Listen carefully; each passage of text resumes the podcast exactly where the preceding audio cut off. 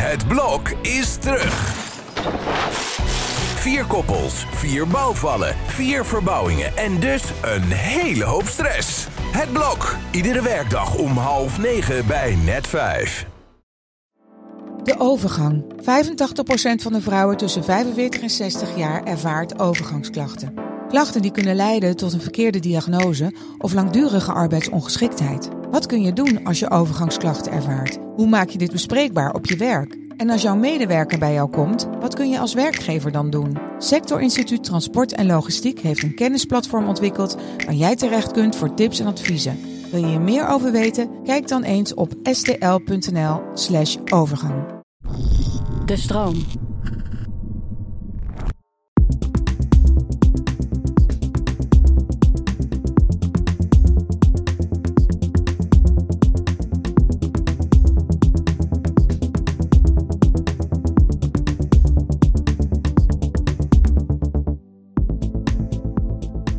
Dat je luistert naar de Podcast Psycholoog.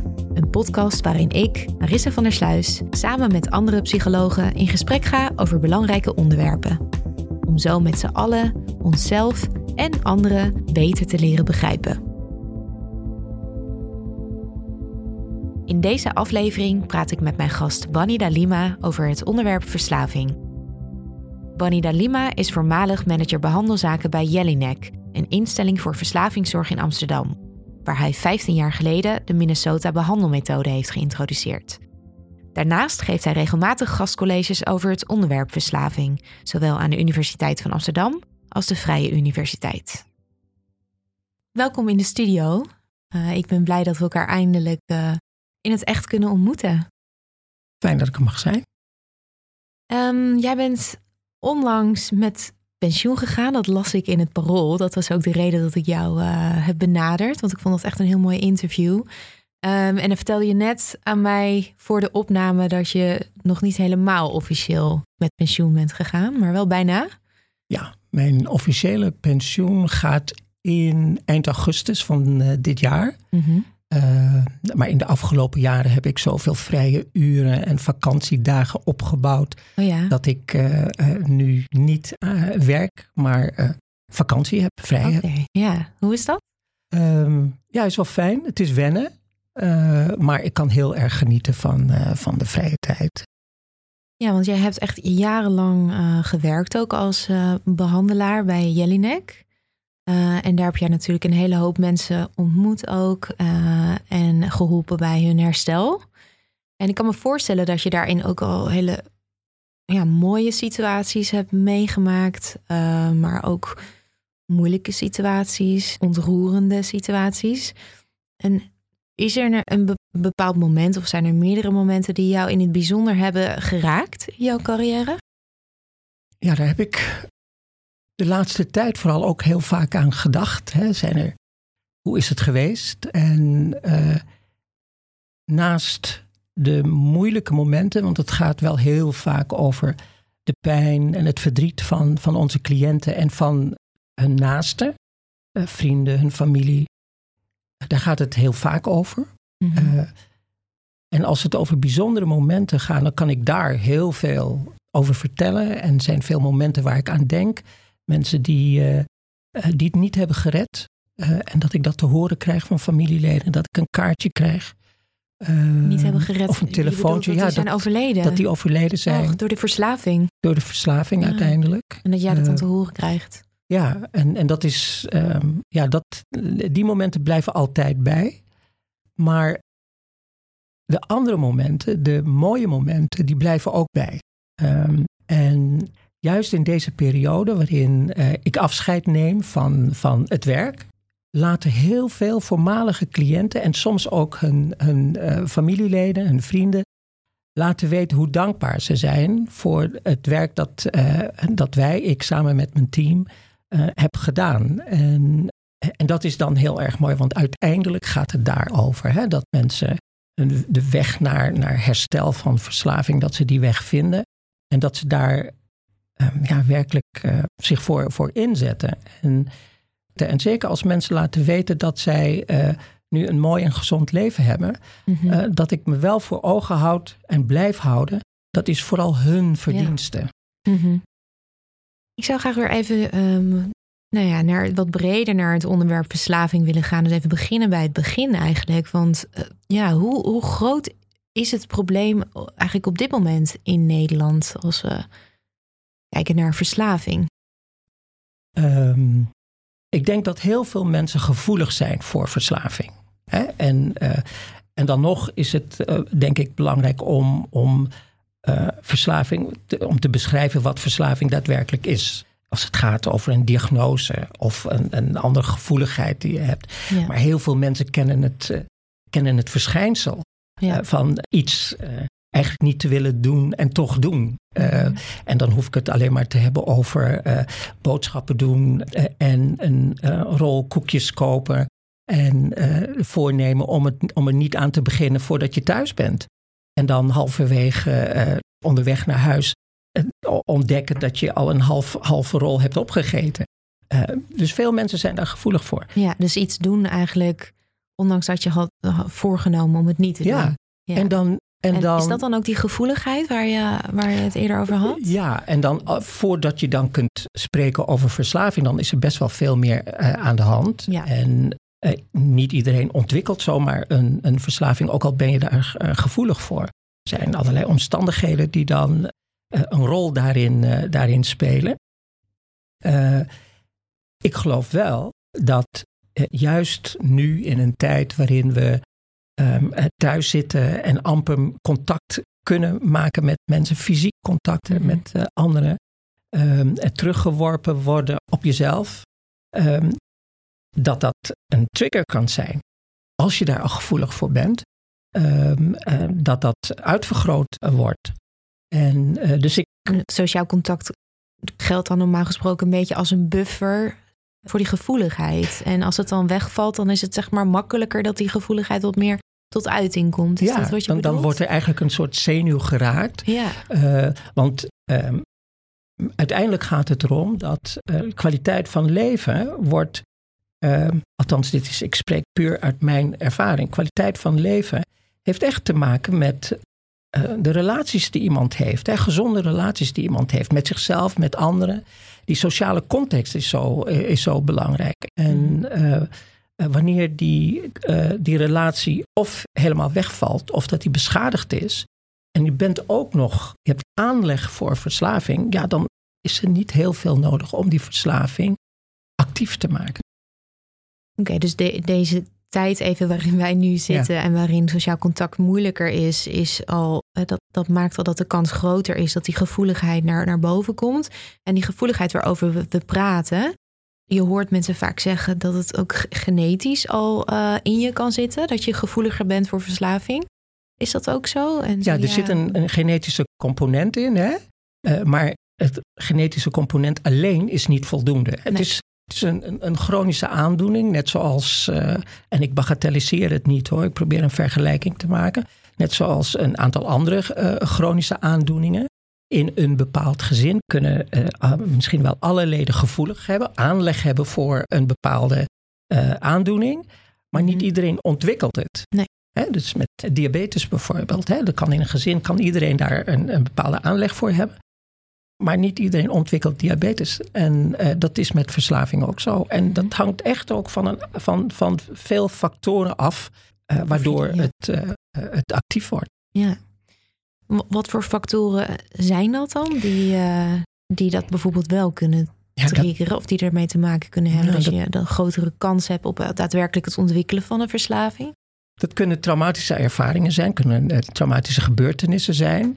Maar dat kan ook, ook dat op zich hoeft niet eh, eh, de enige aanleiding te zijn. Nee, niet maar iedereen. ook, eh, nee, maar nee. Ook, ook wordt er in de omgeving van iemand bijvoorbeeld gebruikt. Hè? Het, het gedrag van iemands peers. Hè? Dus op school of op werk of in de familie.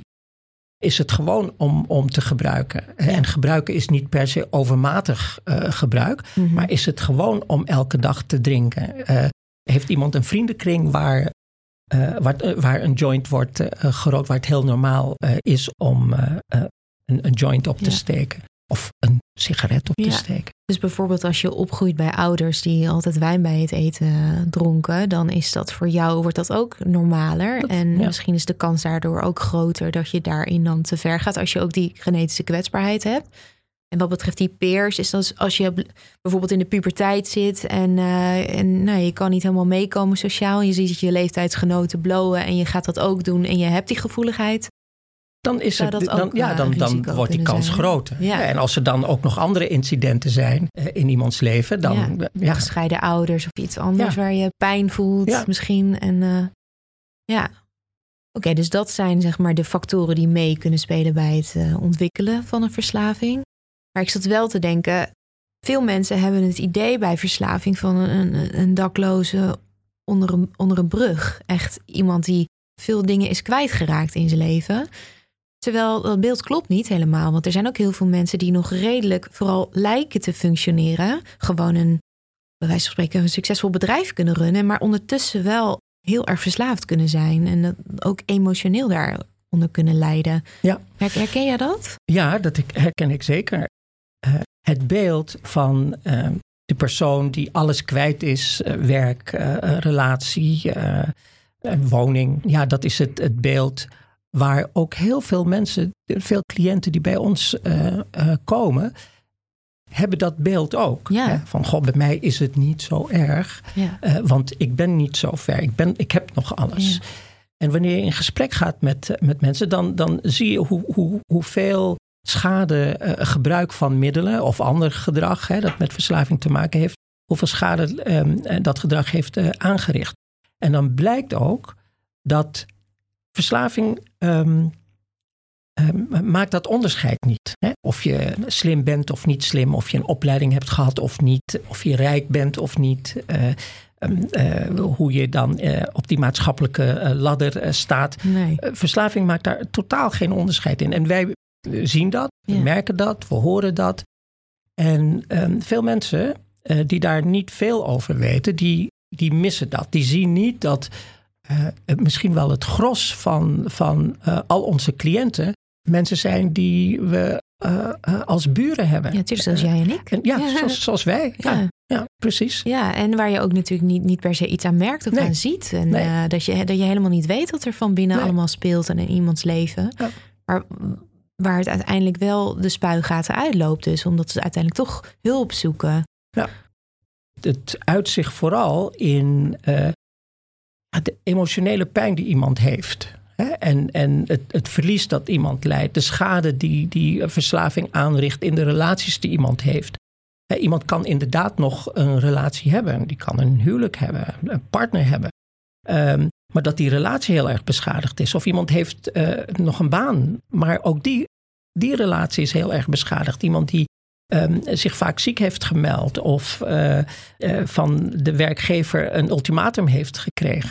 Maar dat zien we niet altijd. Nee. Integendeel. Dus het is ook vaak wat meer verborgen eigenlijk. Ja. En, En, dat ook heeft, helemaal niet het beeld wat we over het algemeen hebben in, de- Nee. in onze maatschappij van verslaving. nee, dat klopt helemaal niet. schaamte en schuldgevoel is niet te zien. En daar wil ik het straks nog wel even over hebben, ook over dat schaamte en dat schuldgevoel. Ehm, maar ik vind het ook nog wel even interessant om het te hebben over wat voor soorten verslaving er zijn. Want vaak als we het hebben over verslaving, dan denken we meteen aan alcohol en drugs, dus aan middelenverslaving. Maar jij hebt vast ook nog wel andere soorten verslaving voorbij zien komen. Zou je Ja. misschien wat, wat kunnen noemen, waar- wat je ook Ehm, ziet? Ja, mensen eh, gokken, eh, seksverslaving, eh, eetverslaving. Eh, nee, er, zijn, er zijn verschillende vormen van, van eh, uitingen van verslaving. Hè? Ja. En dat zien we in, de- in de behandeling ook. Mensen die, ja, daarom praten wij zelden over de middelen. Eh, we praten over verslaving en, Ja. en op welke manier die verslaving zich uit. Dat kan in gebruik van bepaalde middelen zijn.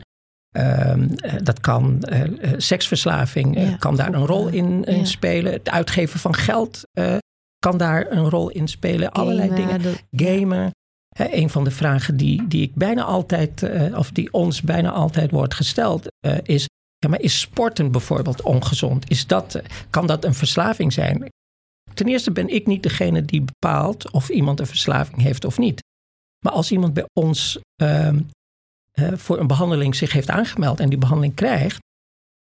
Ik geef altijd terug, kijk naar de keuzes die je maakt en kijk of dat past, of dat te maken heeft met je verslaving of niet. Want als je uh, deze behandeling hebt gedaan, of een verslavingsbehandeling hebt gedaan, en je gaat sporten en je neemt je voor, ik ga twee keer in de week sporten Ja. en ik doe echt niet langer dan een uur, drie Ja, kwartier. mhm. Ik voel hem al aankomen, ja. En je merkt dat in een vrij korte tijd je elke dag gaat. ja. En je gaat helemaal niet. verliest eigenlijk. Dan kun je afvragen van wat dat dan is. Ja. Hè? En waarom doe je dat? En dat zijn toch de dingen die ik aan eh, onze cliënt overlaat. Eh, en dan eh, zeg ik, ja, de sporten is op zich gezond. Mhm. Maar de mate waarop je dat doet en de manier waarop je dat doet, hè, dat is dan aan jou om te kijken of dat bij je verslaving hoort of niet. En wat is de reden dat je dan dat doet?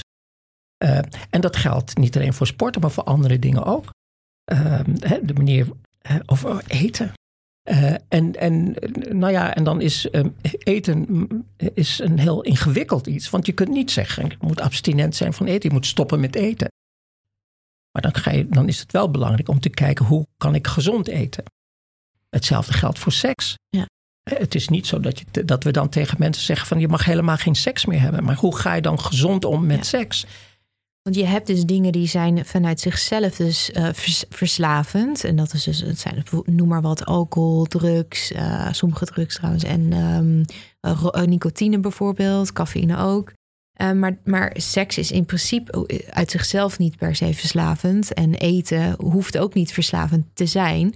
Dus daar, je gaat er dan wel op een andere manier mee om. Maar die verslaving, zeg je eigenlijk, die zit dus in die persoon. En die kan zich dan uiten in verschillende vormen. En dan is het eigenlijk belangrijker om, om daar naar te kijken dan naar de vorm.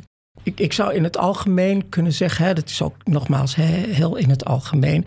Als iemand een gezonde relatie met zichzelf en met zijn omgeving heeft, dan zit het wel goed met eh, zeg maar het genieten van het leven. Ja, Hè? ja. Dus ook al zou hij iets gebruiken, Mhm. dan is het niet per se een aanleiding of het begin van een verslaving. Want het is wel oké. ja. Je leven is goed genoeg, dus je hebt het niet per Precies. Maar als die relaties beschadigd zijn, ja, dan wordt het risico eh, op overmatig eh, gebruik wordt een stuk groter. En eh, in de psychologie spreek je dan op een gegeven moment van, nou ja, in de volksmond dan verslaving. Dat is hoe, wij, hoe we het eigenlijk over het algemeen noemen. In, de, in het boek van eh, psychologen heet het tegenwoordig eh, stoornis, Stoornis. in het gebruik. Ja. Ehm, wanneer eh, heb je zo'n stoornis? Ja, de, waar je het over hebt, dat, eh, dat handboek eh, heet de DSM-5. En dat is een eh, diagnostisch handboek. Ehm, en eh, daar wordt een aantal criteria genoemd. En ik meen dat het er elf zijn. Eh, en dan is het ehm, dat je aan een aantal criteria zou moeten voldoen. Mhm. En ik, je hoort al aan mij dat ik daar heel voorzichtig in ben. ja, precies. Maar dat je dan dat iemand daarover vertelt. En waar, waarna je kunt zeggen, eh, er is sprake van een stoornis in gebruik. Eh, een van de dingen is, eh, een van de criteria is ehm, eh, dat je meer gebruikt dan, of vaker gebruikt dan je van plan bent. ja. Dat je tolerantie ontwikkelt. Mhm. Of dat je het gebruik, het denken aan gebruik, ook het denken aan niet gebruiken, dat dat heel veel tijd in beslag neemt. Dat je gebruikt ondanks de negatieve gevolgen Mhm. hè, eh, voor werk of voor je relaties. Ja. Dus dat je bijvoorbeeld uh, nadat je een nachtje hebt gebruikt, dat je, de, dat je je verslaapt en dat dat regelmatig gebeurt en dat je daardoor uh, problemen krijgt op je werk. Ja. En je noemde ook tolerantie. En daarmee bedoel je dat je dat, dat ofwel als je hetzelfde hoeveelheid gebruikt, of dezelfde hoeveelheid rookt bijvoorbeeld, dat je het effect hoeveelheid, niet meer voelt. ja, dat het minder effect heeft, ja. of dat je meer moet gebruiken om hetzelfde effect te hebben. Precies. Dus meer moet drinken om weer even dronken te worden als Ja. daarvoor. Hè? Ja. Ontwenningsverschijnselen. Hè? Ja. En dat mensen, uh, als ze hebben bijvoorbeeld uh, alcohol hebben gedronken. En dan de, de, de, volgende dag last hebben van uh, ontwenningsverschijnselen. Dat ze Ja. dus ook iets moeten drinken om geen last te hebben van die ontwenningsverschijnselen. En bedoel je dan een kater? Of, Een kater, ja. Oh ja, want dat, dat is Ja. al gewoon... uh, Ja. Een kater is uh, zijn ontwenningsverschijnselen. Ja, maar dat weten we denk ik weinig mensen. Ja. En vooral als je dat dan vervolgens weer gaat dempen eigenlijk, die ontwenningsverschijnselen met alcohol. Ja, dan zit je in een soort cirkel. Ja, precies. Oké. Oké, zijn er nog andere dingen? Um, ja, dat je, dat je gebruikt ondanks uh, gevaren. Onder invloed uh, rijden. rijden, ja. bijvoorbeeld. Ja. en, um, dat je jezelf ja, een ander in gevaar brengt. Ja, je brengt anderen in gevaar. Je brengt jezelf in gevaar. En rijden is dus niet alleen in een auto, hè, maar ook op de fiets. Ja. Maar ook op de fiets. Ja, we zijn in Amsterdam. Misschien is dat wel aardig om dat juist te vertellen. Ja. Um, en, en dat wordt echt onderschat. Mm. Um, een van de middelen die ook in het boek wordt genoemd en waarvan we weten, juist nu wordt daar heel veel aandacht aan besteed, uh, tabak, nicotine. En ehm, ik, ik, weet nog toen ik dit 15 jaar geleden de intakes nog zelf deed. En dan kwamen we op het gebruik van tabak, ja. van nicotine. En nou ja, gebruik je dat wel eens onder omstandigheden die dan mogelijk gevaar opleveren? Nee, nee, nooit. En ehm, ja, dan stel ik toch de vraag: eh, rook je in de auto tijdens het rijden en, en laat je wel eens je aansteken vallen? En uh, ja, dan kijken ze me aan. Ze van: oh ja. Ik zeg van nou, het is niet dat ik daar een oordeel over heb, maar het is wel om een, een compleet beeld te hebben van um, wat de gevolgen kunnen zijn van gebruik. En uh, ja, en op die, manier, op die manier komen mensen toch tot de conclusie: ja, er is toch echt wel iets meer aan de hand. Het heeft meer gevolgen dan ik misschien wel denk. Dat die, dat die sigaret een, meer belangrijke rol in het leven speelt dan ze misschien aanvankelijk dachten voordat je die vraag stelde. Want ze denken: ja, ik moet wel per se in de auto roken. En eigenlijk let ik dan niet altijd even op de weg als ik die sigaret aansteek. Zo vaak uh, uh, gehoord. Ja, als ik uh, mijn eerste sigaret niet op heb s'morgens, dan, ja, dan, dan begint mijn dag niet goed.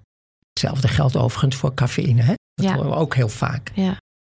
Ik hoorde laatst ook uh, iemand die vertelde van ja, vroeger moest ik, en dat gaat eigenlijk over een ander punt trouwens, maar dat gaat over te veel tijd kwijt zijn.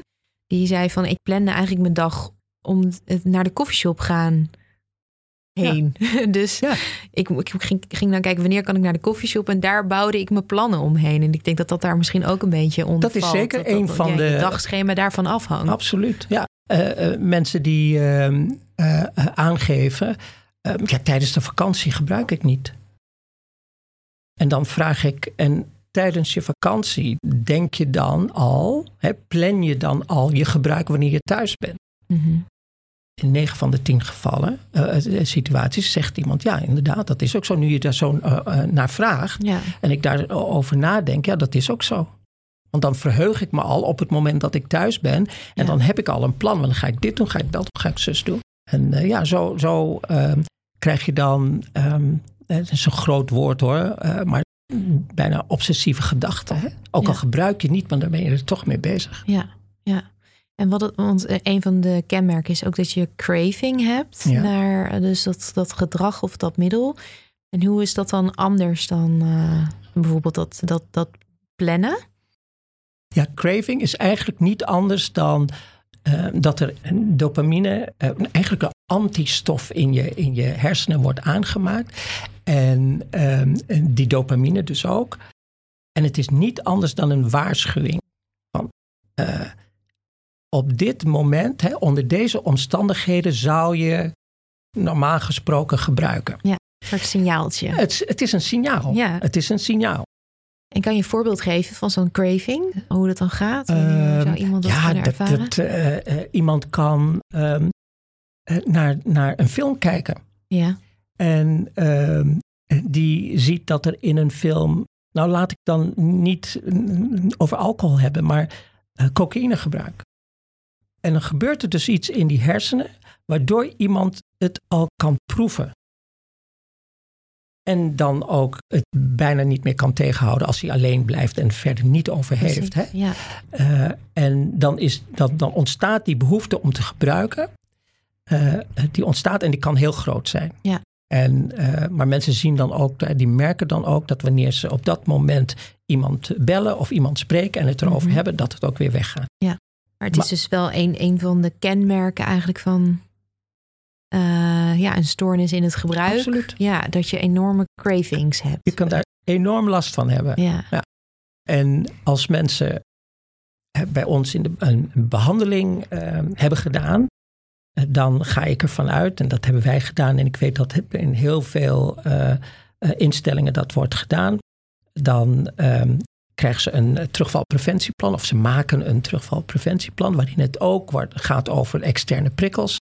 Eh, en dat ze dus weten wat ze te doen hebben als, dat, als op dat moment eh, als dat gebeurt. ja, want dat gaat toch weer komen. En eh, dan Ja. moet je wel weten hoe je daarmee omgaat. Ja. Dus het En- is echt een heel belangrijk Dat is, dat is heel essentieel. as- aspect. Ja. Ja. En ehm, een van die kenmerken is ook dat je eigenlijk misschien van plan bent om te stoppen, maar dat het niet lukt, hè? Dus dat je, dat je stoppogingen doet, maar eh, ja, dat het mislukt. Eh, Nou ja, wat ik, wat ik vertel. Dat, eh, nou ja, dat is, dat is ook trouwens een van de, van de criteria. Hè? Dus dat, dat mensen eh, vaker pogingen hebben ondernomen om te stoppen, dat het niet lukt. Of Ja. dat mensen hebben geprobeerd om te minderen en dat Mhm. lukt niet.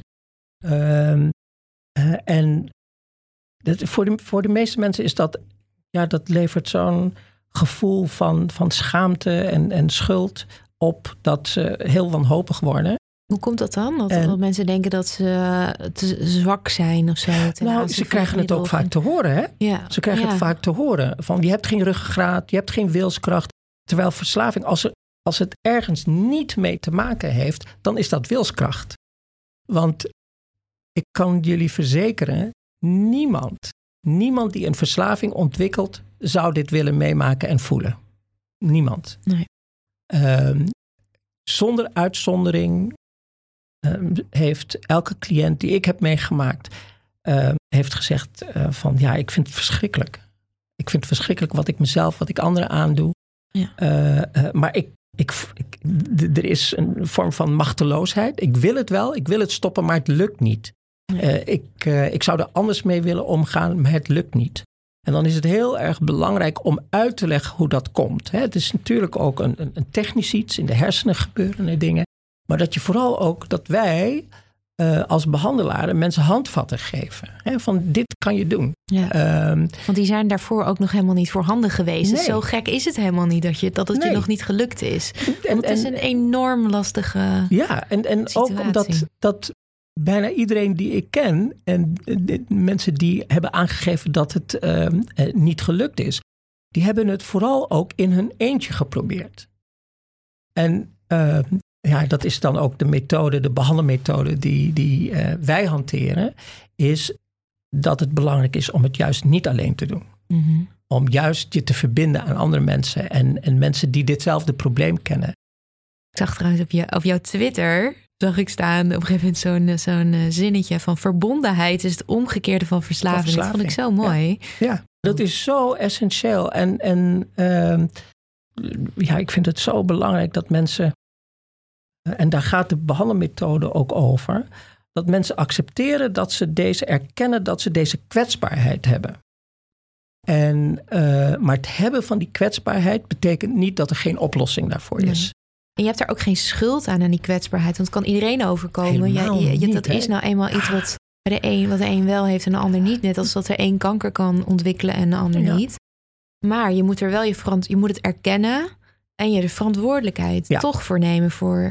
Ja, maar, en dat is precies, hè, dat is, het, is, het is mooi dat je dat, eh, dat, dat je dat zo vertelt. Maar die stap is een hele grote stap. ja, de En het begint echt wel. eerst bij de erkenning van Ja. dit, is het, dit is echt mijn probleem. Ja. En, dit is, en ik, ik kan niet gezond met die middelen omgaan. Ik kan Nee. het gewoon niet. Nee. Hè? En ik kan het zeker niet in mijn eentje. Nee. Nou, als het daar begint Mhm. hè, en mensen vertellen wat het werkelijke probleem is, dan kunnen we verder gaan. Ja. En dan kun je het gaan hebben uiteindelijk over hoe iemand weer verantwoordelijkheid kan nemen voor zijn leven en voor de Mhm. keuzes die hij maakt. Ja. Eh, en hoe hij dan weer gezonde relaties kan hebben. En, eh, maar dat kan zo lang duren voordat iemand eh, op dat punt komt van die erkenning alleen al. Hè? Ja. En, eh, en ik noem het toch maar weer steeds, dat gevoel van schaamte en, en, en schuld, ehm, dat dat ehm, resulteert in een ja, een heel pijnlijk laag zelfbeeld Ja. bij iemand. En dat is, dat emotioneert mij ook altijd. Hè, als ik dat hoor en, en ik zie hoe iemand daar enorm onder lijdt. Ehm, dan denk ik, ja, het enige wat mij te doen staat is iemand hoop geven. Het kan anders. Ja. En, eh, Dus iemand loopt er, oplossing. loopt zo lang mee door, eigenlijk te lang. En, en, en dan wordt dat zelfbeeld ook eigenlijk steeds negatiever. Want wat, wat heb je dan gezien? Wat, wat mensen over zichzelf gaan denken? Ja, ik ben het niet waard. Ik ben een slecht mens. Want hoezo, Ja. hoezo doe ik dit? Terwijl ik weet dat, dat, het, ehm, eh, dat het alleen maar schade eh, oplevert. Hè? En, en dan meestal ook nog schade bij anderen. Maar dat ze dan niet inzien dat die schade op de eerste plaats heel, het grootst is bij zichzelf. En ehm, Je raakt steeds meer verwijderd van, van jezelf. ja, mensen weten op een gegeven moment niet meer wie ze, wie ze werkelijk zijn en wat ze werkelijk willen. Wat, welke waarden ze, ze geven aan hun leven en aan het leven.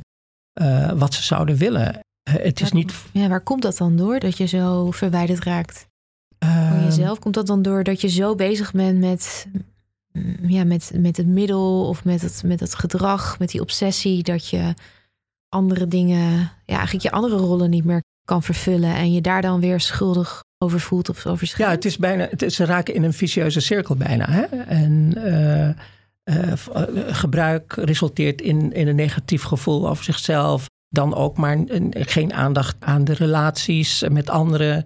eh, en- dan maar doorgaan, want dat is de enige manier om met het leven om te gaan.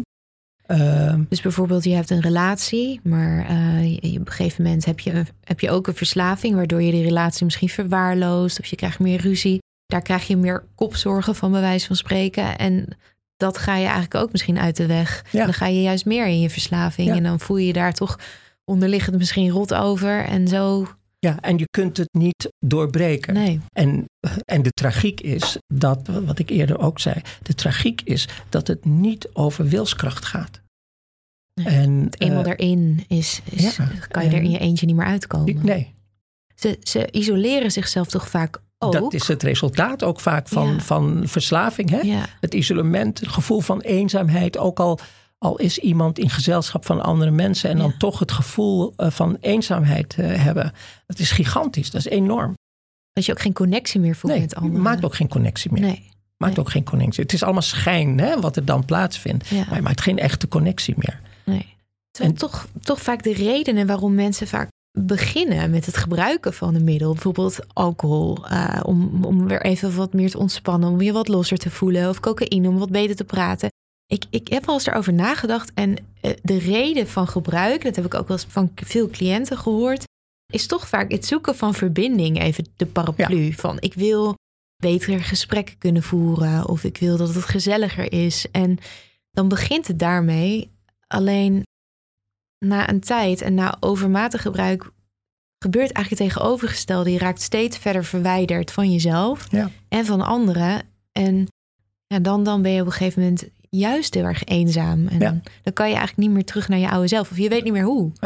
Nee, maar dat, dat klopt ook. Hè? Eh, ehm, als wij in de behandeling praten over eh, het effect van, van gebruik, dan zeg ik ook: vergeet niet dat het ooit is begonnen omdat het leuk is, prettig is, lekker was. Ja, Daar is het ooit mee begonnen. natuurlijk. Ja, je doet dingen niet zomaar. Nee. Maar als je kijkt naar de ontwikkeling, hè, een van de dingen die wij aan onze cliënten meegeven, een van de opdrachten die ze in de behandeling krijgen, is schrijf maar eens een, een gebruiksgeschiedenis. Hè. Wanneer ben je ooit begonnen met gebruik? Welk middel? Op, wel, hè, op, wel- op welke leeftijd welk middel? En wat de gevolgen zijn. En ehm, de- dan zie je ook, als iemand dat, wanneer iemand dat doet, dan zie je ook de progressie in. Hè? Het, het was eerst gezellig, het was eerst leuk. En op een gegeven moment heeft, zijn die gevolgen eh, heel ernstig eh, geworden. Ja, En ehm, wat je daarin ook vaak ziet, is de ontkenning van het probleem. Ik heb ook Ja. wel een situatie meegemaakt dat eh, een um, cliënte van ons, uh, een mevrouw op, op leeftijd, en die uh, ooit dacht van nou, als ik, als ik nog iets te bieden heb in mijn leven, dan is het belangrijk om het te doen. Ze schreef haar gebruiksgeschiedenis en dat had ze heel mooi, mooi opgeschreven, mooie fasen, drie fasen. En onder de gevolgen, onder het rijtje gevolgen, schreef ze in elke fase geen, geen gevolgen. tot, het laatste fase, tot in de laatste fase ook geen gevolg. Geen negatieve gevolgen. Geen negatieve gevolgen. Uh-huh. hè? Dus, Dus eh, dat en gevolg kan, kan ook positief zijn, Oh ja, maar ook, ja. had helemaal geen gevolg. niet. Ja. Dus ik heb toen met haar dit besproken en ik zei van, ja, ehm, en wat zou je dan eh, denken, hoe denk je dan over je opname? Waar is dat dan een gevolg van? ja. En ze keek me aan en het was even heel stil en dan werd, werd ze heel emotioneel. En toen zei ze, ja, ik heb, me daar, zo, ik heb daar zo niet bij stilgestaan. Ik zeg, oké, doe het opnieuw. Eh, doe dat samen met je medecliënten en schrijf je gebruiksgeschiedenis eh, eh, opnieuw. Ja, en toen kwam toch het verhaal. Ook in elke fase kwamen er gevolgen. Namelijk dat ze wel haar examens heeft, schoolexamens heeft gehaald, maar niet zo goed als ze wel zou kunnen. Mhm. Nou ja, dat soort situaties. Dat ze Ja. een baan heeft eh, gehad, maar dat het niet de baan was die volgens haar past bij haar kwaliteit. Mhm. Dan zo zie je dus dat het toch allemaal gevolgen heeft. Ja. En het laatste was inderdaad opname. En opname nadat haar kinderen aangaven. Eh, nu moet er echt iets gebeuren, want eh, als, eh, als je hier nu niets aan doet, dan ga je je kleinkinderen niet zien. Wauw, ja. Nou, en, en het is wel mooi om dan te vertellen toen, ik, eh, toen bekend werd dat ik met pensioen ging, dat deze mevrouw, die intussen 75 is, ehm, eh, mij een bericht heeft gestuurd en gezegd ehm, eh, dat zij zo blij is met de behandeling die ze heeft gedaan. En dat ze blij is dat ze de dingen kan toepassen die ze, de handvatten hè, Mhm. die, die we haar hebben meegegeven. En dat zij nu eh, een lieve oma eh, is en kan zijn. En eh, nou ja, dan, dan word ik blij. Dan Ja. denk ik van, goh, het is zo fijn dat iemand de, de, de, het zich, zich ook, zichzelf ook waard vindt om, om, om een, een gezond en mooi leven te hebben. Ja.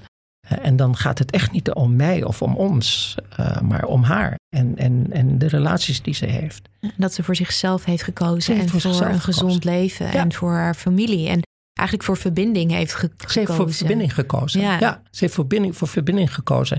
En het is wel aardig dat je dat zegt, hè? En ehm, met het risico dat, dat veel mensen denken: ja, maar dat is toch heel egoïstisch.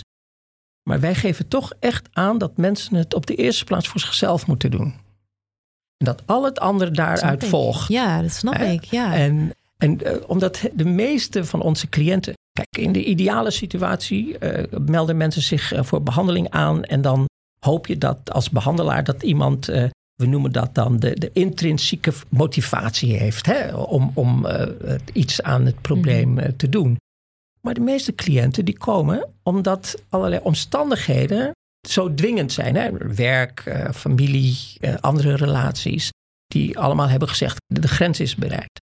Ze zijn als het ware ook een beetje ge- gestuurd door mens- ja, andere ja. mensen of door de omstandigheden. toch? Door de Dus- omstandigheden ja. gestuurd. En wat zo mooi is, is dat gedurende de behandeling, die ontwikkeling is echt zo ontroerend, dat mensen gedurende de behandeling Mhm. Ook daadwerkelijk vinden dat ze het waard zijn. Ah, ja. En, en, En ook eh, meer gemotiveerd en dan daardoor lijkt- gemotiveerd zijn. Ja, En daardoor gemotiveerd zijn. want je, de relatie met jezelf, dat klinkt misschien een beetje weeg of zweverig voor sommige mensen, maar dat, dat is toch ook de blauwdruk voor relaties met andere mensen. En Ja. je, je, moet, ja, je moet op een gegeven moment, je kan daar niet voor weglopen als die relatie met jezelf niet goed is. Dan lukt het ook niet om een connectie te maken met andere mensen. Dus Nee. dan kan je, ja, in een verslaving kan je eigenlijk dat een beetje ontwijken om, om dat aan te gaan, die relatie met jezelf te verbeteren. En Precies. volgens mij gaat het daar ook Daar om gaat het in, zeker in, over. Die, in die behandeling. Ja. En ik vind het ook wel goed dat je zegt dat. ehm, ik denk dat veel mensen ook ambivalent zijn eh, wanneer ze beginnen aan zo'n behandeling. En met ambivalent bedoel ik dan enerzijds willen ze natuurlijk wel veranderen, maar anderzijds ook niet. Want het is ook een, het, het middel of het gedrag heeft ook een grote rol in iemands leven. En ik denk dat veel mensen ook bang zijn van wat gaat er gebeuren als ik dit loslaat. Want dat heeft ook een bepaalde Functie, functie. ja. Dus ja, dat, het, is, het is natuurlijk ook wel. Ik las ook ergens dat er ook behandelingen zijn geweest in het verleden en misschien nog steeds, waarbij ze zeiden tegen mensen: je moet eerst helemaal gemotiveerd zijn en al een tijdje zijn gestopt en dan pas kan je bij ons beginnen. Maar dat lijkt me heel lastig, want die motivatie ontstaat ook misschien pas later. Het klinkt zo, klinkt bijna saai, hè? maar het gaat echt om dat proces. Hè? Ja, En het is als je weet hoe verslaving ontstaat en hoe dat ook in de hersenen zit, dan, ja, dan zeg ik, en misschien krijg ik nu heel veel mensen over me heen, dan is het waanzin om te zeggen je moet eerst gestopt zijn voordat je in behandeling komt. Er zijn ook andere behandelingen waar wordt gevraagd aan iemand om niet te gebruiken. Hè, met een ingewikkeld woord noemen we dat dan abstinentie. Ja. Hè, om abstinent te zijn. Uh, omdat anders de, de, de behandeling, de therapie die gegeven wordt, uh, zal minimaal of geen effect hebben. Dat snap ik. En als het over verslavingsbehandeling gaat, wat wil je dan iemand vragen om te stoppen voordat je behandelt? Ja, dat is juist het hele punt. Dan, ja, gaat en dat, het juist om. Ja, dat wil je juist kunnen doen in ja, zo'n Mensen kunnen niet stoppen. Dat is precies ja. het probleem.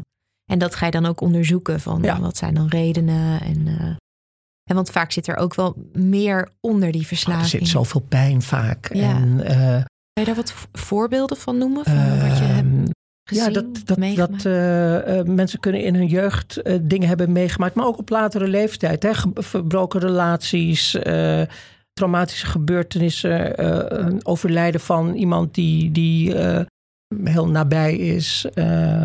Ja, dat kan van alles zijn. Ja. Dat kan echt van alles zijn. En dan heeft die, die verslaving of die obsessie eigenlijk voor het gedrag of dat middel eigenlijk de functie om dat misschien een beetje te dempen. Te dempen, ja. ja. Of in ieder geval het uit de weg te gaan. Ja er niet mee om te gaan. Ja. En dan is het ook moeilijk om te stoppen. Want als je dan stopt, dan komt dat. Wat dus dan? dat ligt, dan zit dat Ja. gedeelte nog op jou te wachten. Ja. En wie gaat je daarbij helpen? Helemaal als je inmiddels een beetje in de isolatie bent beland. Ja, en dat is ook vaak de vraag: hè, eh, van goh, wat gebeurt er met dat stuk? En dat kun je als. Kijk, ik zeg tegen, tegen onze cliënten, wanneer ze bij ons in behandeling komen: het is essentieel dat je vertelt wat er echt aan de hand is. En ik snap dat het ingewikkeld is. Ik snap dat het moeilijk is. Maar jij hebt, ik, ik haal alles uit je behandeling. Mhm. Haal alles uit je behandeling. Het is maar een korte periode. En je haalt alles uit je behandeling wanneer je vertelt wat er echt speelt. Mhm. Want dan krijg je de behandeling die daarbij past. En als je het moeilijk vindt, geef dat aan, want dan kunnen we je daarbij helpen. Ja. Want ik hoop dat wij alles meegeven, de handvatten die jij nodig hebt om een mooi en waardevol leven te hebben. En het kan ook zijn, want dat hebben we natuurlijk ook meegemaakt, dat cliënten geruisloos een behandeling doen, Mhm. Naar huis gaan en zich maanden later, weken later en soms korter opnieuw aanmelden. Mijn vraag is dan altijd: wat zou er nu anders gaan dan de vorige keer? Hè? Want we willen je graag helpen, maar 9 van de 10 keer zegt een cliënt dan: ik heb niet alles verteld. Ja. Oké, dat snappen we. En, en, en, en als jij eh, ons weet aan te geven wat jouw belemmering daarin is, dan kunnen we je daarbij helpen. Mhm. We hebben het net al even gehad over die eh, kenmerken eh, van waaraan je dus zou kunnen eh, opmerken dat je ehm, ja, niet zo goed omgaat met je, met je gebruik als dat je zou willen, dat je richting een verslaving gaat. Wanneer ben je, of stel je nou voor dat je echt op het punt bent dat je verslaafd begint te raken ergens aan. Eh, dat je vindt dat de spuigaten uitloopt, dat je in problemen raakt of dat je echt afhankelijk begint te raken. Wat kan je dan zelf al doen? Stel je voor, iemand zit te luisteren, om erger te voorkomen. Ja, nu komen we op een punt wat ik zelf heel ingewikkeld vind. Hè? Uh, omdat, uh, om, omdat ik ook te maken heb met de realiteit van, van het leven van heel veel mensen met een verslaving. Dat ze vooral uh, in een soort eenzaam gevecht blijven hangen. En hè, we hadden het eerder ook over wilskracht, dat het geen kwestie is van wilskracht. En ik kan alleen maar hopen dat mensen die dit horen, uh, dan uh, ook denken van ja, ik, ik moet dat gevecht ook niet aangaan. Ik moet het in ieder geval met iemand over hebben. Okay. En um, met een, een, een, beste vriend of met een familielid of met een partner. Dus praten, er eerst maar eens over praten. Om ja, eerst maar over praten. Niet in je eentje willen oplossen. Echt niet in je eentje daarmee aan de slag gaan. Als je merkt dat je te veel aan het blowen ja. bent en daardoor je, je studie niet goed gaat. Ja, of, of dat, dat, je je veel... isoleert, dat je je terugtrekt. Uh, dat je merkt dat het inderdaad, als het over studie gaat, hè, dat je, dat je uh, er niet aan toe komt of dingen uitstelt. Ja. Uh, je, je, je, hebt een scriptie te schrijven en je schuift het maar van je af. En uh, er is altijd wel een reden om het even niet te doen. Mm-hmm. Dat je veel meer uh, drinkt iedere keer dan wat je van plan ja. was en daardoor in de problemen komt. Precies, hè? Ja. en uh, dat, dat het, het studeren wordt er vervangen door te Netflixen of te gamen. Ja. Of, of nou ja, dat is nu met die corona lastig, maar te feesten wilde ik zeggen. Ja. Um, maar dat zijn wel de dingen, dan, dan, dan zou ik zeggen, uh, praat erover. En als het in je omgeving, als je het ook nog lastig vindt om in je omgeving daarover te beginnen. Mm-hmm. Er zijn instellingen waar je gewoon met iemand kunt praten en kunt vertellen wat er op dit moment aan de hand is. En uh, dat je daar in ieder geval niet in je eentje daar zit. Hè? En, uh, en ik weet en ik snap dat dat heel ingewikkeld en dat lastig is. Uh, en dat het moeilijk is. En dat die stap ik had het eerder ook over de moed die mensen hebben om Ja. hulp in te roepen. Ja, enorm moedig. Het is zo ontzettend moedig. En kijk, verslaving is een heel groot woord. En verslaving, hè, met al die criteria die er zijn voordat je kunt spreken over een stoornis. Maar voordat het zover komt, hè, het, het vergt ook een eerlijke blik naar jezelf toe. Hè? Zo van, goh, dit is er echt aan de hand. Mhm. Dit is er aan de hand. Mhm. En, uh, en misschien is het een goed idee om nu in te grijpen of om nu iets erover te vertellen aan een ander voordat het uit de hand loopt. Ja. En uh, ja, ik hoop dat het mensen helpt om, uh, uh, om dat daadwerkelijk te doen. Hoe ingewikkeld het soms ook is. Hè? Ja. En je zei, soms kan het moeilijk zijn om dat misschien in je eigen omgeving te doen. Ja. om het tegen je juist extra moeilijk aan je eigen vrienden of aan je familie te vertellen.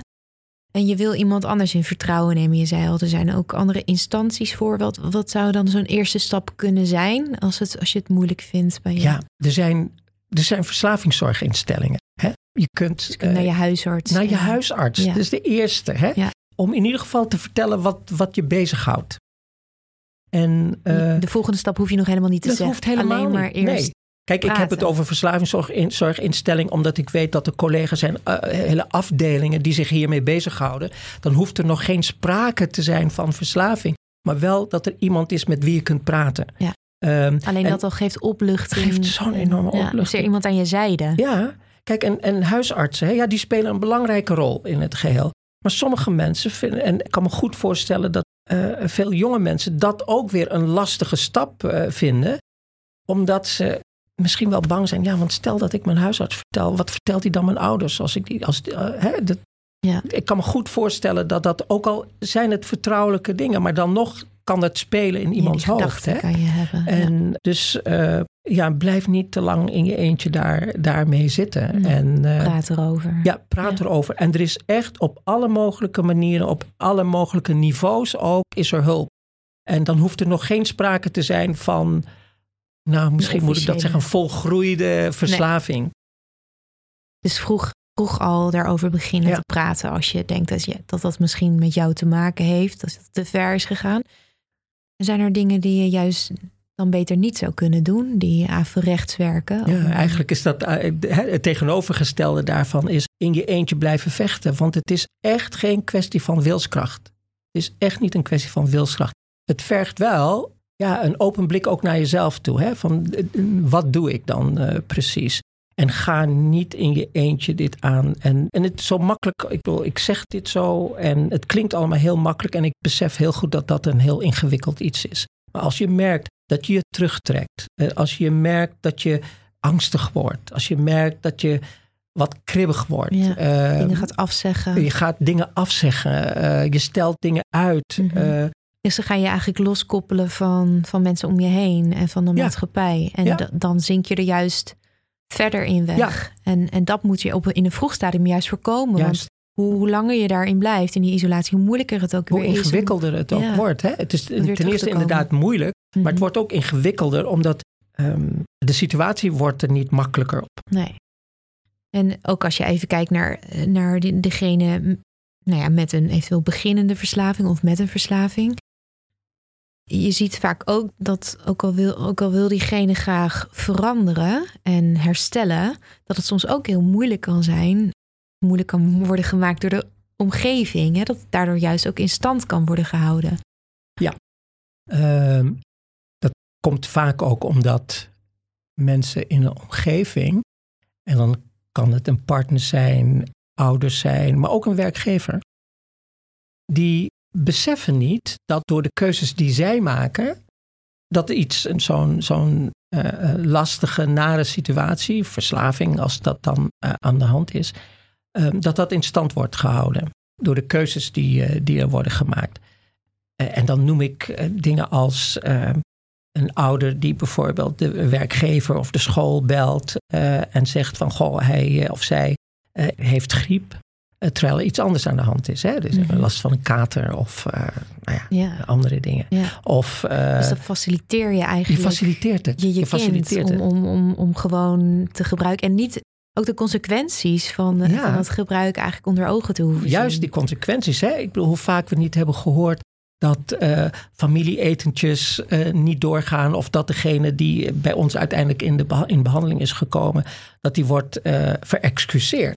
Hè? Zo van nee, hij heeft het heel druk en uh, die kan niet komen vandaag. Oh ja. En, uh, en, en, terwijl, en dat is dan ook weer heel bijzonder, als het dan al zo'n situatie is, dat eigenlijk de hele omgeving het al weet. Mhm. Misschien nog niet een vermoeden heeft dat het een verslaving is, mhm. maar dat het wel ergens te maken heeft met gebruik of iets ongezonds. Maar dat ze het er ook niet over hebben is dat ook weer een beetje die, die schaamte. Ja. Uh, ook misschien voor een ander. Van het gaat, gaat, er is iets wat niet helemaal goed gaat hier. Wat ook een beetje natuurlijk in onze cultuur zit. Dat we allemaal willen dat het, dat het goed gaat. En dat we niet zo vaak praten over dingen die niet zo goed, lekker nee. gaan. ik bedoel, het is heel simpel hè. Als, je ergens, als mensen ergens naartoe gaan. In een groot gezelschap naar een feest gaan. En er wordt gevraagd, hoe gaat het met je? Hoe vaak, negen van de tien keer gaat het over ik doe dit, ik doe zus, ik doe zo. Maar niet over hoe gaat het echt met je? Is ook ja, dus, het is gewoon een schijn ophouden. Ja. En... Ja. En, en wanneer er werkelijk sprake is van verslaving, dan is het ook wel belangrijk dat mensen weten. En het heeft echt niks met, met um, kwaadwilligheid of uh, uh, kwaadwilligheid te maken. Nee, vaak juist niet, denk ik. Nee, in tegendeel. Ja. Maar dat er dan. Mensen worden door verslaving gemanipuleerd. Een hele omgeving wordt door verslaving gemanipuleerd. Dus je al... de persoon die, die verslaafd is, die manipuleert zijn familie ja, of zijn en, vriend en of dan, zijn partner. Ja, en dan lijkt het, en die conclusie, en ik snap het, hij doet het of zij doet het. Terwijl hij of zij wordt geleid door die verslaving. En ja, er wordt gelogen, gemanipuleerd. En, uh, het gaat en natuurlijk het, ook geleidelijk, denk ik dan. Ja, ja en, en, en het punt is niemand van onze cliënten, niemand die, die, die uh, last heeft van verslaving, dit zou willen. Nee. Dat overkomt hun ook dat zij gaan manipuleren. Omdat Over ze machteloosheid zo... gesproken. Ja, hè? ja. Ze doen het en tegelijkertijd ze voelen en zien dat ze het doen. Ja. En dan denken van ik zou het niet willen, maar ik kan niet anders. Ja, vandaar ook de schuld en die schaamte en, uh, en dat negatieve zelfbeeld. Want je bent dingen aan het doen waarvan je ondertussen denkt, oh vreselijk. Ben ik zo laag, ja. Ben ik tot hier gekomen. Precies. En, en wat je ook ziet in een omgeving. Wij hebben in onze behandeling organiseren we ook uh, familiedagen. Mm -hmm. En um, dan heb ik het ook over hè, hoe door onwetendheid een omgeving uh, verslaving in stand kan houden. Ja. Maar hoe dat het hele systeem van familie, van vrienden, hoe dat uh, nadelig wordt beïnvloed, hoe het beschadigt. Ja. En um, uh, hele relaties die door verslaving worden aangetast. Ook als we het hebben bijvoorbeeld over, over ouders. Dat ouders kunnen dan het besluit nemen om niet meer de telefoonrekening te betalen. Hè, of niet meer de huur te betalen. Mm-hmm. En dat dan, als die verslaving actief is, dat uh, die persoon met die verslaving dan naar de ene ouder gaat en dan toch probeert dat geld te krijgen. En dat die ouder dan zegt van oké, okay, ja, ja, ik snap het en ik vind het ook lastig, maar goed, ik geef je het geld, maar vertel de ander niks. En dan gaat degene met de verslaving ook naar die andere ouder en er gebeurt precies hetzelfde. En wat zo bijzonder is in, in, op zo'n familiedag, dat die verhalen naar boven komen. We scheiden ze ook, hè, zodat ze hun eigen verhaal kunnen vertellen. Maar als ik dit als voorbeeld geef, dan zie ik wat het met ouders, wat met naastbetrokkenen doet. Ze worden Ja, heel emotioneel, dat. omdat die dat herkennen. En ik zeg, en dat is jullie machteloosheid. Hè? Ja. En wat we hopen is dat we jullie handvatten geven om daar anders mee om te gaan. En het is niet zo dat we dan tegen jullie zeggen, je moet je kind op straat zetten. Maar het is wel belangrijk om een grens te Ja. trekken. En dat jullie ook aan je eigen gezondheid denken. Mhm. En uh, mensen vergeten ook, of zien dan ook niet meteen in dat die verslaving hun gezondheid aantast. Het is ook zo geleidelijk gegaan. Misschien zijn er misschien ook al aan gewend dat ze hun, hun, leven eigenlijk op de tweede, hun eigen leven op de tweede plek hebben gezet. Ja. En, en, dat zij dus ook niet zien dat zij ook in een soort van isolement zijn geraakt. Ah, want ze zijn wel met andere familieleden en hebben ze wel contact. Maar ze hebben eigenlijk niet meer over waar het werkelijk over gaat. Nee. En, hun verdriet en hun ook allemaal om die verslaving op een gegeven moment. Dus het, ja, het is en hoe in een gezin ook andere kinderen dan eronder lijden, omdat alle aandacht gaat naar het mhm. kind dat een probleem heeft. Ja. Dus daarin, eh, voor de omgeving gaat het ook heel erg om grenzen aangeven. En, en, en niet het gedrag ook nog eens een keer te faciliteren of te belonen. Door uh, ja, ook die persoon, uh, of die verslaving bijna eigenlijk, vooral nog meer met zijde handschoentjes aan te, aan te pakken. ja. Maar, ja. En dat is natuurlijk heel lastig. Hè? Want heel lastig. Ik, het is vooral ook, ook voor, voor naast betrokkenen is het belangrijk om mee te geven dat het niet hun schuld is. Ook in de keuzes die ze maken. Het is niet hun schuld. Nee. En uh, sowieso dat, dat iemand een verslaving heeft, hè, ondanks de genetische, het genetische component, maar dat het niet hun schuld is. Die schuldvraag kan sowieso overboord. Kun je echt overboord gooien. Ja, ja. Kun je echt overboord Je moet gewoon kijken wat moet er gebeuren om, om hier met z'n allen zo goed mogelijk uit te komen. Ja. ja. Zijn er dan nog andere dingen die belangrijk zijn voor de, voor de omgeving? Wat, wat zijn nou signalen die kunnen opvallen voor een gezin, voor ouders of voor vrienden of een partner, waarin je kan, kan, kan merken van hm, het gaat misschien niet de goede kant op. Ehm, vooral het, het, terugtrekken. Dat iemand, je ziet, je merkt dat iemand niet meer meedoet mhm. in het systeem van het gezin of van, van de familie. En dat kan zijn in activiteiten, maar dat kan ook meer mentaal zijn, denk ik. Dat je gewoon het idee hebt dat je iemand niet meer echt kan bereiken. Je kunt iemand niet meer bereiken. Nee, ja, oké. Dus dat zijn wel bepaalde red flags eigenlijk ja. En, en wat zou je dan, een, we hebben het net over gehad, hoe, wat kun je doen om het niet in stand te houden? Om een beetje te faciliteren dat iemand daar uit die verslaving komt.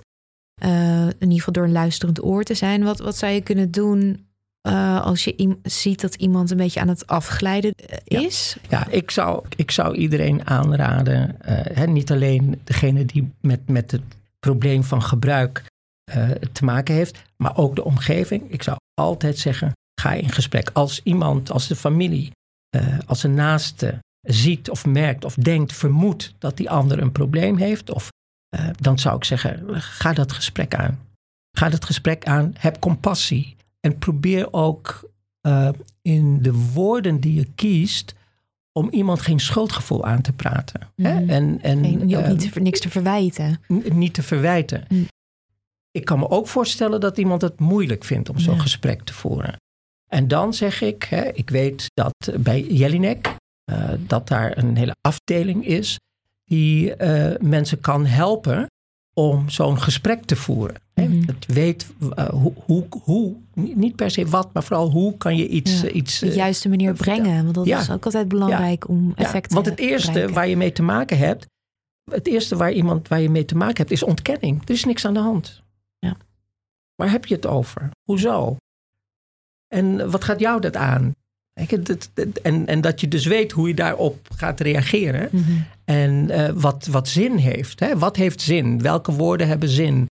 Hoe, ook, al, ook al heb je een, denk je een, een goede band te hebben.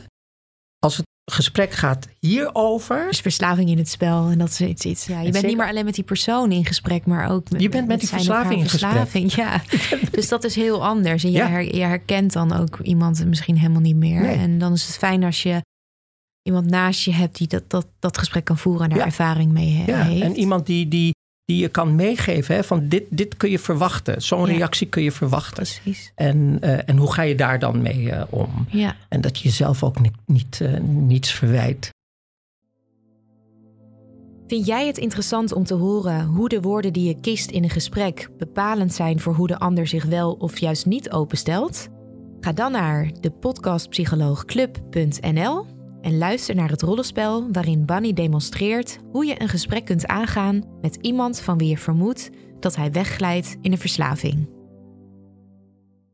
En op het moment dat iemand in, in behandeling gaat, hè, dat, dat, dat noemen jullie ook in herstel zijn. Hè, want iemand heeft dan echt besloten Ja, om, om na de behandeling zou, hij in, zou iemand dan in herstel Oh, gaan. na, Ja. na, de, na de behandeling Ja. in herstel. Oké.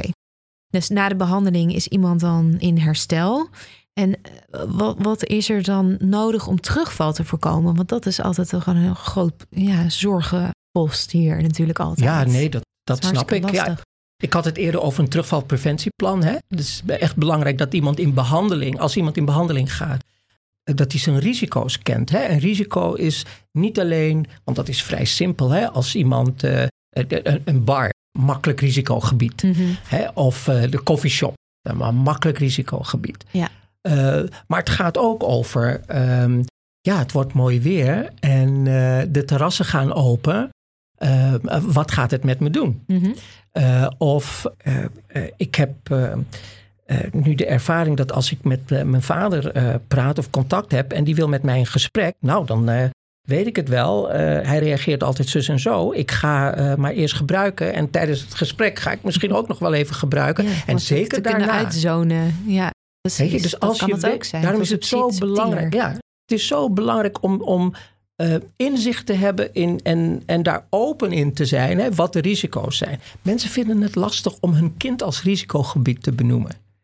En ik snap het. Maar Mhm. als je kijkt naar de realiteit van het leven, van iemands leven, en, Ja. die, en iemand heeft het erover. Mhm. Ik vind dit moeilijk met mijn kind, ik vind dat moeilijk Ja. met mijn kind. Dan is dat belangrijk om het zo te benoemen, zodat je weet wat je te doen hebt. Ja, bijvoorbeeld na een lange dag zorg voor mijn kind heb ik gewoon zin in een, in een fles wijn. Ja. Om een fles wijn open te Ja, trekken. want Ja. het is ook, gebruik heeft ook heel veel met rituelen te maken. Hè? Dit is het moment om te gebruiken. Dit is zo'n situatie om te gebruiken. Alleen nou, in een kring en het rollen van een, van een Bijvoorbeeld. drijvende joint. Ja. Oké, dus dat, die risicosituaties, die ga je dan in, in kaart brengen en je maakt een soort terugvalpreventieplan. En wat is er nog meer belangrijk als je, om, om, om terugval te voorkomen? Nou, in ehm, de behandeling die wij doen, de eh, Minnesota behandelmethode, een van de onderdelen is eh, dat mensen naar eh, zelfhulpgroepen gaan, zoals de AA of de NA. En nou ja, ik, merk dat ehm, eh, op dit moment als je naar de televisie kijkt, naar een film kijkt, dat het heel vaak, of dat het regelmatig voorbij komt. Hè? Iemand die heeft een probleem en dan wordt er gezegd, ja, ik ga naar een meeting. En dan zie je mensen in een kring zitten en enige jaren geleden werd daar heel lacherig over gedaan. Mhm. Zo van, oh, daar zitten ze I'm uh, so-and-so en I'm an addict. En, eh, hè, en dan, eh, daar zit een ontwikkeling in dat Ja. mensen dat serieus nemen. En waarom? Omdat er steeds meer zelfhulpgroepen zijn en dat eh, men ook in het algemeen dan tot de ontdekking is gekomen dat het voor heel veel mensen werkt.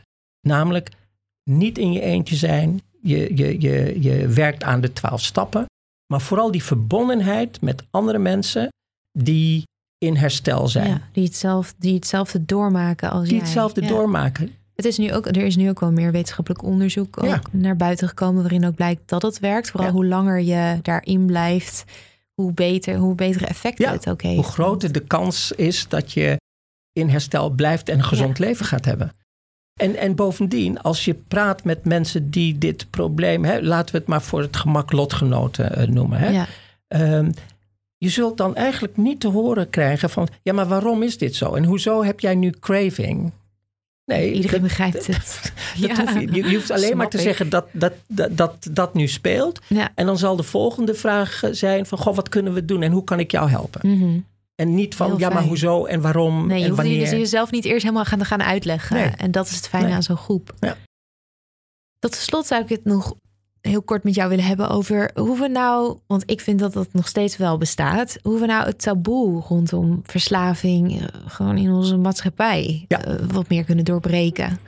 Ja, nou, dat is, dat is eh, als er iets is wat, wat mij altijd interesseert en waar ik me heel vaak bezig, mee bezig hou, is eh, het proberen dat stigma rondom eh, verslaving eh, te doorbreken. En dat is echt een ingewikkeld en heel lang proces. Ik geloof niet dat ik dat hele proces ga kan- meemaken. Nee, Of in je eentje kan. Nee, zeer zeker niet. Hè?